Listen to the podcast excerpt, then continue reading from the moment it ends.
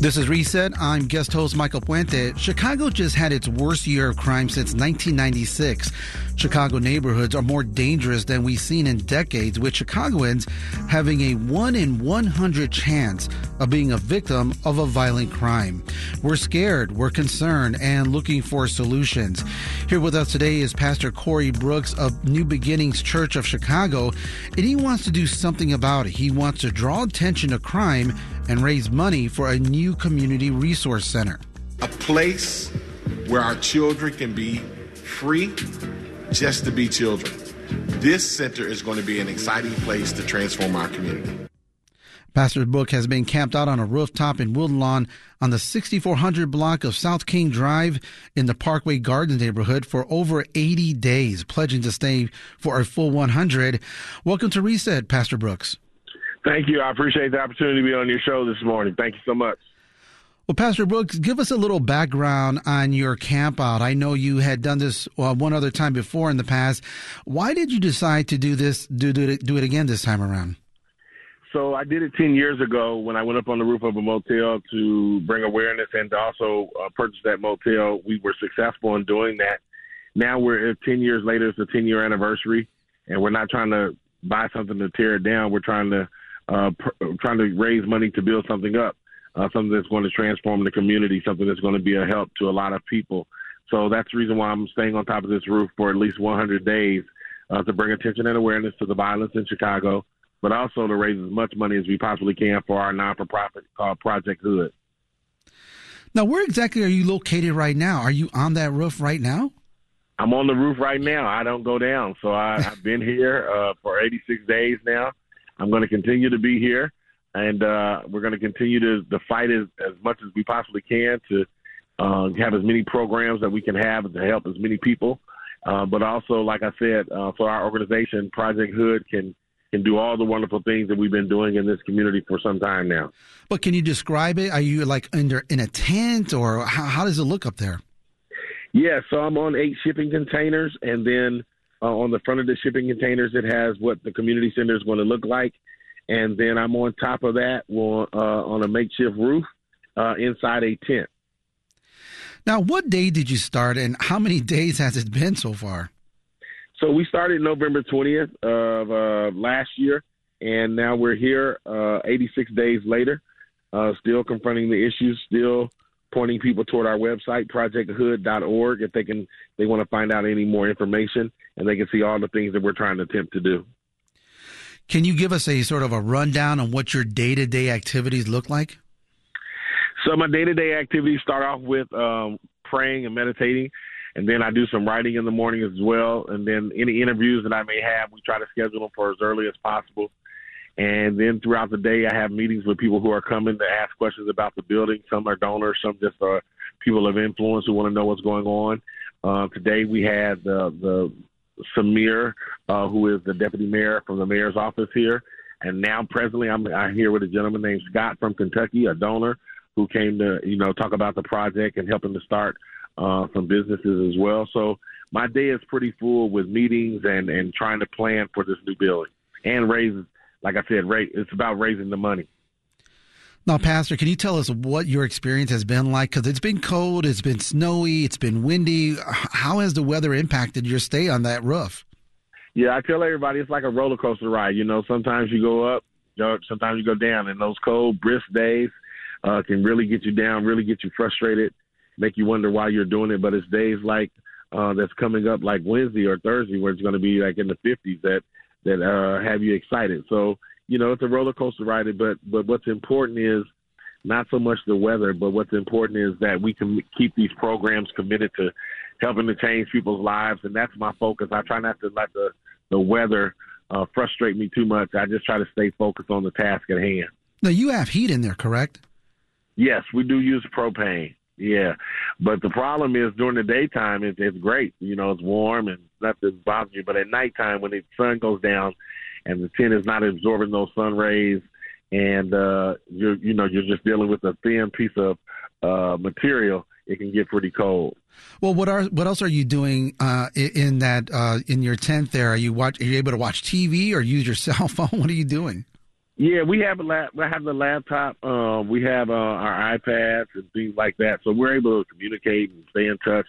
Uh, most of the time, we're we're uh, you know we're raising money and having meetings and talking to people, sending out emails on all of that. So that's most of our time is spent in the tent. You know, Pastor, based on your experiences in this neighborhood over the last 80 or so days, what are some misconce- misconceptions of this area? Well, the misconception is that people think that you know everyone in this neighborhood does not want the opportunities and the options and alternatives, and that's not necessarily true. There are a lot of young men who are looking for opportunities and who need some alternatives, and that's the first thing that we need to to let people know. The second thing is that you know that there are, that, that everybody in this community is not shooting at one another yes, there is violence, uh, but anywhere you have these pockets of poverty in Chicago, uh, you're going to have these violence moment, moments as well. But we want people to know that this community is changing drastically because of the work that we do. And uh, we want them to know that if we continue to put the work in, it's going to continue to get better. Now, your goal is to protest and bring awareness to the rise in crime. Have you seen a, degree, a decrease in crime since you've been out there? So yes, we're in the West Woodlawn area, even around Chicago, when the violence has been going up. Uh, our violence has been continually going down over the last year, even while I've been on this roof, simply because we have a violence prevention team of 14 individuals who put a lot of work in, making sure that they help with the violence issues that our community is faced with every single day. So I'm really thankful and grateful about the hard work and the dedication that they put in to make sure that violence is alleviated um, in this community. And you've named this protest the CEO Challenge. What's the backstory with this? So the CEO challenge is uh, for those individuals who want to come stay on the roof. We've had a lot of CEOs, presidents, politicians, uh, people of influence, pastors, uh, to come and stay a night on the roof to help us to raise the funds that we need to build this center. And if people are interested in finding out more about the CEO challenge, uh, they can go to projecthood.org, projecthood.org, and they can find out the CEO challenge and how they can participate. This is Reset. I'm guest host Michael Puente. If you're just tuning in, Pastor Corey Brooks is with us discussing his current protest against crime on the South Side. He's been capped out on a rooftop for 80 days and he's not going to stop until he reaches 100 days. Pastor, a key aspect to your protest has been to raise money for a new community resource center. What's the progress like on that? So we're at eight million now, and we're really excited about that. That's eight million with cash, in-kind gifts, and letters of commitment. Um, we're going to continue to forge ahead to, to to raise the funds that we need, so we don't have to go in debt. But we are tremendously grateful to be where we are right now. You know, Pastor, um, your your last protest involved funding uh, to tear down a building where drugs and crime were prevalent. This time around, you're raising money to build something. Uh, how has that been a big difference for you? Yeah, it's a big difference. You know, the first time we didn't have uh, a lot of the social media that we have now. We didn't have uh, a media platform. Uh, we were just relied on the media, local media, and word of mouth and it was really, really difficult to raise five hundred thousand dollars. It took us ninety four days. Well, we were able to raise that in just a few days, and so this time around, so it's been a lot different. Um, that I'm not doing this by myself like last time. There's a lot of people from our community that are fired up about it.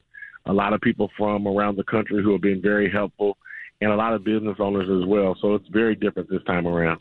Well, Pastor, you're also the CEO of Project Hood. Can you tell us a little bit about that project?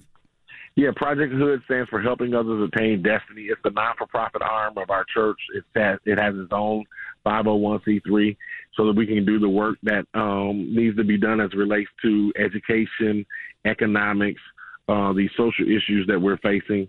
Project Hood helps to solve, helps to fix and eradicate all of those things. We're really excited about our construction classes um, where we teach people the trades and we do all kinds of programs to help people to move their lives forward. That's what Project Hood is all about. And does that connect in any way with your current protest? Yeah, this is Project Hood is uh, is is directly uh, responsible for this effort going forward. The center that we're building is not for our church, but it's for Project Hood. It's for our community. It's our community center that we're. As a matter of fact, it's going to be called Project Hood Leadership and Economic Opportunity Center. So that's that's the endeavor that we're embarking upon. It's not uh, our church, but it's Project Hood. Now, what's in store for the final days of your protest? So, the final days of our protest, we're going to have a lot of special guests who are going to be coming through and stopping by. Uh, I believe that it's going to be carried on Moody Radio as well. Uh, we're really excited that we, are getting a lot of response from media, um, people who are going to be coming by. So um, we're going to do everything we can to get us closer to our goal that day. Well, Pastor, my final question is simply how can Chicagoans help in your cause?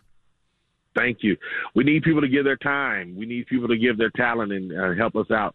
And but we also need people to give us their treasure. If if people would mind don't mind, they can go to projecthood.org and if they can give toward our cause, it would greatly help us tremendously as we move to try to eradicate violence in our neighborhood and, and in Chicago as well.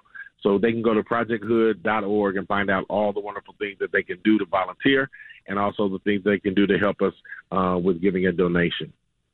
That was Pastor Corey Brooks from New Beginnings Church of Chicago. Thank you for your work and joining us today, Pastor. All right. Thank you so much. I appreciate it.